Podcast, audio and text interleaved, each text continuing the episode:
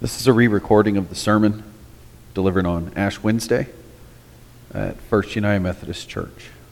There are two scriptures that we're reading today. The first comes from Psalm chapter 51. It says, Have mercy on me, O God, according to your faithful love. Wipe away my wrongdoings according to your great compassion. Wash me completely clean of my guilt. Purify me from my sin. Because I know my wrongdoings, my sin is always right in front of me. I've sinned against you, you alone. I've committed evil in your sight. That's why you are justified when you render your verdict, completely correct when you issue your judgment. Yes, I was born in guilt, in sin, from the moment my mother conceived me. And yes, you want the truth in most hidden places. You teach me wisdom in the most secret space. Purify me with hyssop, and I will be clean. Wash me, and I will be whiter than snow. Let me hear joy and celebration again. Let the bones you crushed rejoice once more. Hide your face from my sins. Wipe away all my guilty deeds. Create a clean heart for me, God. Put a new, faithful spirit deep inside me. Please don't throw me out of your presence. Please don't take your Holy Spirit away from me. Return the joy of your salvation to me and sustain me with a willing spirit. Then I will teach wrongdoers your ways, and sinners will come back to you. Deliver me from violence, God, God of my salvation, so that my tongue can sing of your righteousness. Lord, open my mouth, lips, and my mouth will proclaim your praise. You don't want sacrifices. If I gave an entirely burned offering, you wouldn't be pleased. A broken spirit is my sacrifice, God. You won't despise a heart, God, that is broken and crushed. Do good things for Zion by your favor. Rebuild Jerusalem's walls. Then you again will want sacrifices of righteousness, entirely burned offerings, and complete offerings. Then bulls will again be sacrificed on your altar. The second reading comes from the book of 2 Samuel, chapter 12, verses 1 through 13. So the Lord sent Nathan to David when Nathan arrived, he said, There were two men in the same city, one rich and one poor. The rich man had a lot of sheep and cattle, but the poor man had nothing, just one small ewe lamb that he had bought. He raised that lamb, and it grew up with him and his children. It would eat from his food and drink from his cup, even sleep in his arms. It was like a daughter to him. Now a traveler came to visit the rich man, but he wasn't willing to take anything from his own flock or herd to prepare for the guest who had arrived. Instead, he took the poor man's ewe lamb and prepared it for the visitor. David got very angry at this man, and he said to Nathan, As surely as the Lord lives, the one who did this is demonic. He must restore the ewe lamb seven times over because he did this and because he had no compassion. You are that man, Nathan told David. This is what the Lord God of Israel says I anointed you king over Israel and delivered you from Saul's power. I gave you your master's house to you. I gave his wives into your embrace. I gave you the house of Israel and Judah. If that was too little, I would have given even more. Why have you despised the Lord's word by doing what is evil in his eyes? You have struck down Uriah the Hittite with the sword and taken his wife as your own. You used the Ammonites to kill him.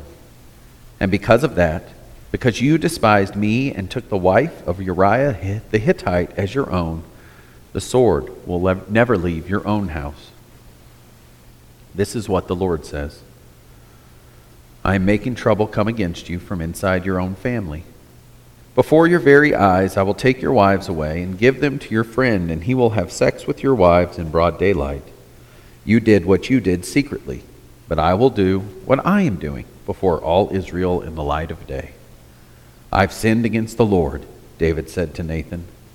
The Lord has removed your sin. Nathan replied to David, You won't die. Friends, today is Ash Wednesday, the day we have placed ashes on our heads, and the days that we hear and, and remember the words where we say, Remember you are dust, and to dust you shall return. Today we are reminded that we are in the same position as Adam and Eve, the position of being mortals.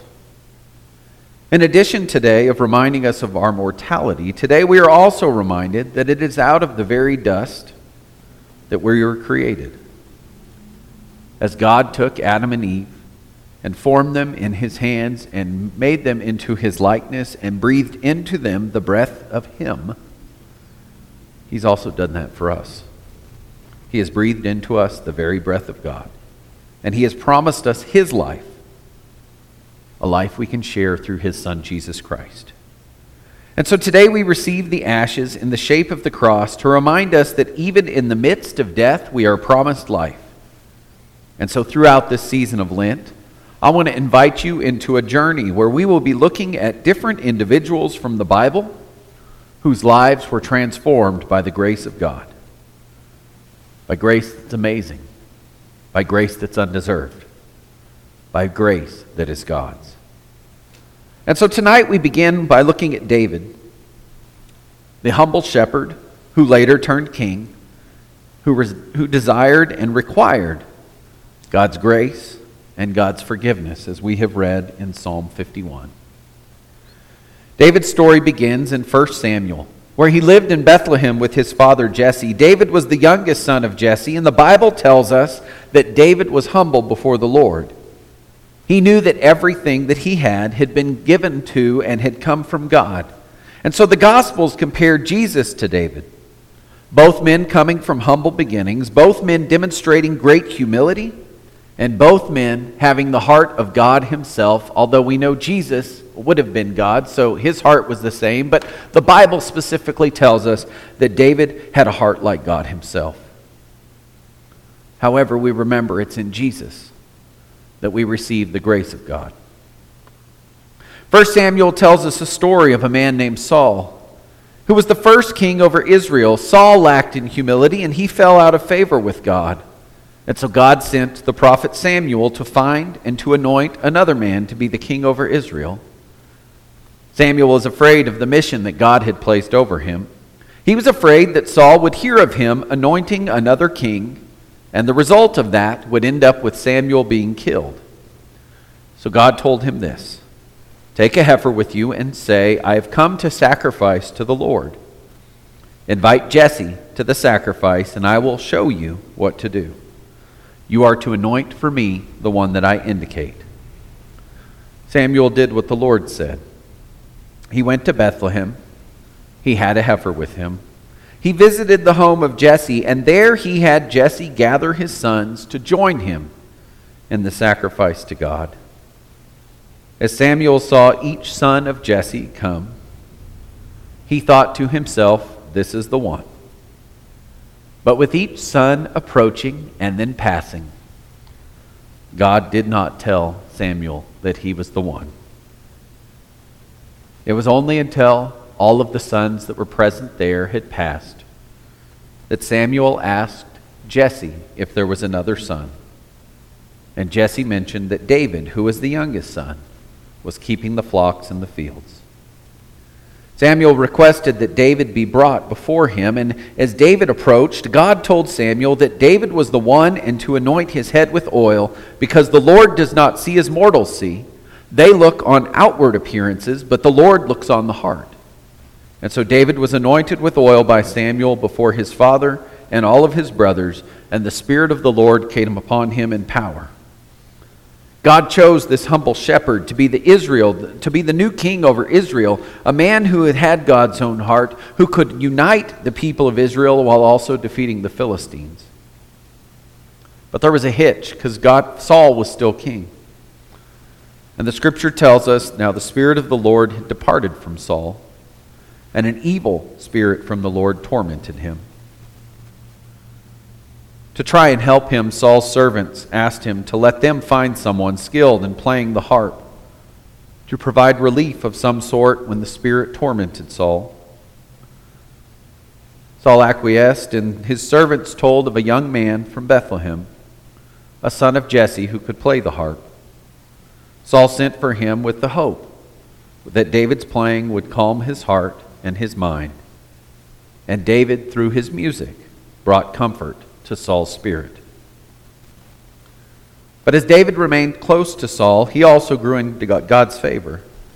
Saul did not know, if you remember, that David had been anointed to be his successor. Saul, I'm sure, assumed, as many in Israel did, that his own son Jonathan would follow him as the king of Israel. And so, as Saul faced different enemies and even his own personal issues, David became one of his leading generals, while also being able to help relieve him of his suffering.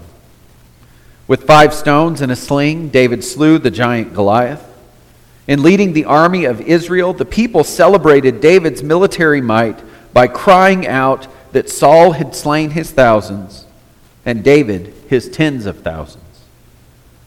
David's victories and the adulation of Israel only fueled Saul's growing jealousy, and David became a fugitive as Saul attempted to kill him and had his soldiers pursue David and his merry men through the wilderness. As David fled into the wilderness, God protected him. God provided food for him and his soldiers. David lived in grace and in humble response to God, even going as far as to care for the life of Saul, sparing his life when Saul entered the cave that he was hiding in to go to the bathroom. David knew that he could have killed Saul, but he also knew that God's grace was greater than even any animosity that he could have against this king. David knew that Saul was anointed by God and that he could not and would not be the one to strike and kill the one that God had already chosen himself. And so when Saul fell in battle to the Philistines along with his son Jonathan, David would lead the cries for both of these men. One had been like a father to him, the other was a brother to him. And he became the king of Israel and entered the city of Jerusalem, bringing the ark of the covenant into the city, dancing before the ark as it entered, wanting to build a temple to house the ark in Jerusalem. But God told him that he had other plans for him where the prophet Nathan told David, You shall not build me a house to live in, for I have not lived in a house since the day I brought Israel to this very day, but I have lived in a tent and a tabernacle. Not therefore thus you, thus you shall say to my servant David, This says the Lord of hosts, I took you from the pasture, from following the sheep, to be ruler over my people Israel. And I have been with you wherever you went. I will make your name great, like the name of great ones of the earth.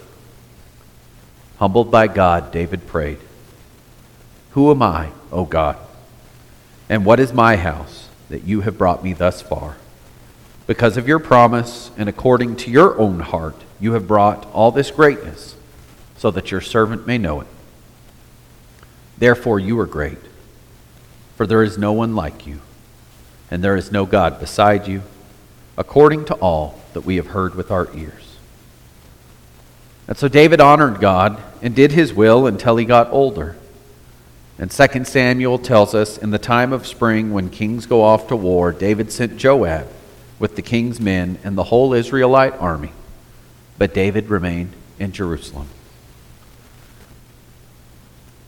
The writers of Samuel are giving us a hint of what's about to happen. As in the time of spring, when kings go off the war, David stayed home and he was idle because his soldiers were gone. And everything was not nothing was happening. And so he stayed on his rooftop and he saw a beautiful woman bathing. And he summoned her and laid with her and she conceived. And to make matters worse david had her husband brought back who is named in this story uriah the hittite hoping that Uriah would visit his wife, hoping that he would visit her and spend the night, and that the child in her womb belong, would be believed to have been belonged to him. But what David did not anticipate was Uriah's loyalty to his fellow soldiers, who were still on the front line. Uriah did not return home to visit his wife or to sleep in his own bed. So David came up with a more devious plan returning Uriah to the front lines with secret instructions to have him placed in the hottest area of battle and abandoned so that he would be slain and David could take his wife to be his own. It was then that we read our scripture tonight. A parable from the prophet Nathan about a poor man with one lamb and a wealthy man who had large flocks and herds. But a wealthy man who took the one lamb from the poor lamb in order to throw a feast rather than to kill one animal in his own flock. Understandably, David was infuriated to hear of this injustice until Nathan pointed out to him that he was the king that stole the lamb. David, Nathan pointed out how David had sinned against God, even as God had provided so many blessings that he had already received. And David's response was the response that God desires of all of us. It's the words that we've read tonight in Psalm 51. It's engaging in the same action that we participate in as we enter the season of Lent. As David humbled himself before God and as he repented, saying, Have mercy on me, O God. According to your steadfast love, according to your abundant mercy, blot out my transgressions. Create in me a clean heart, O God, and renew a right spirit within me. Cast me not away from your presence and do not take your Holy Spirit from me.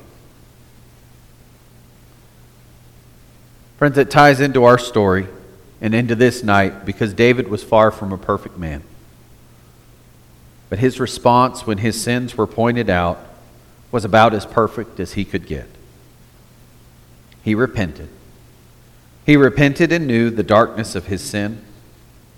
He repented and knew that in humility he needed to confess his sins, so he did.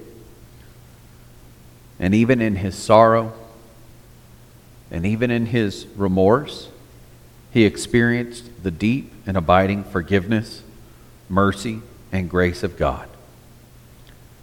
David experienced the same undeserved grace of God that you and I share.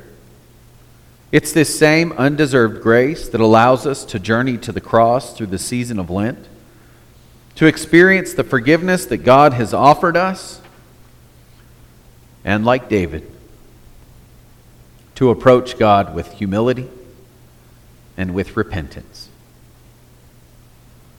So, tonight and this Lent, I invite you to ponder the grace of God offered to you through the cross of salvation. Lent is a time for us to examine ourselves and the lives that we live. Lent means taking a hard look at our sins while humbly grasping the amazing grace that we experience and receive through Jesus Christ. Jesus can create in us a clean heart. Jesus is the one who creates a right spirit within us. And it is Jesus who brings us closer to God and to each other as we receive new life from Him. And so, in humility, we receive the ashes. In humility, we hear the words Remember that you are dust, and to dust you shall return.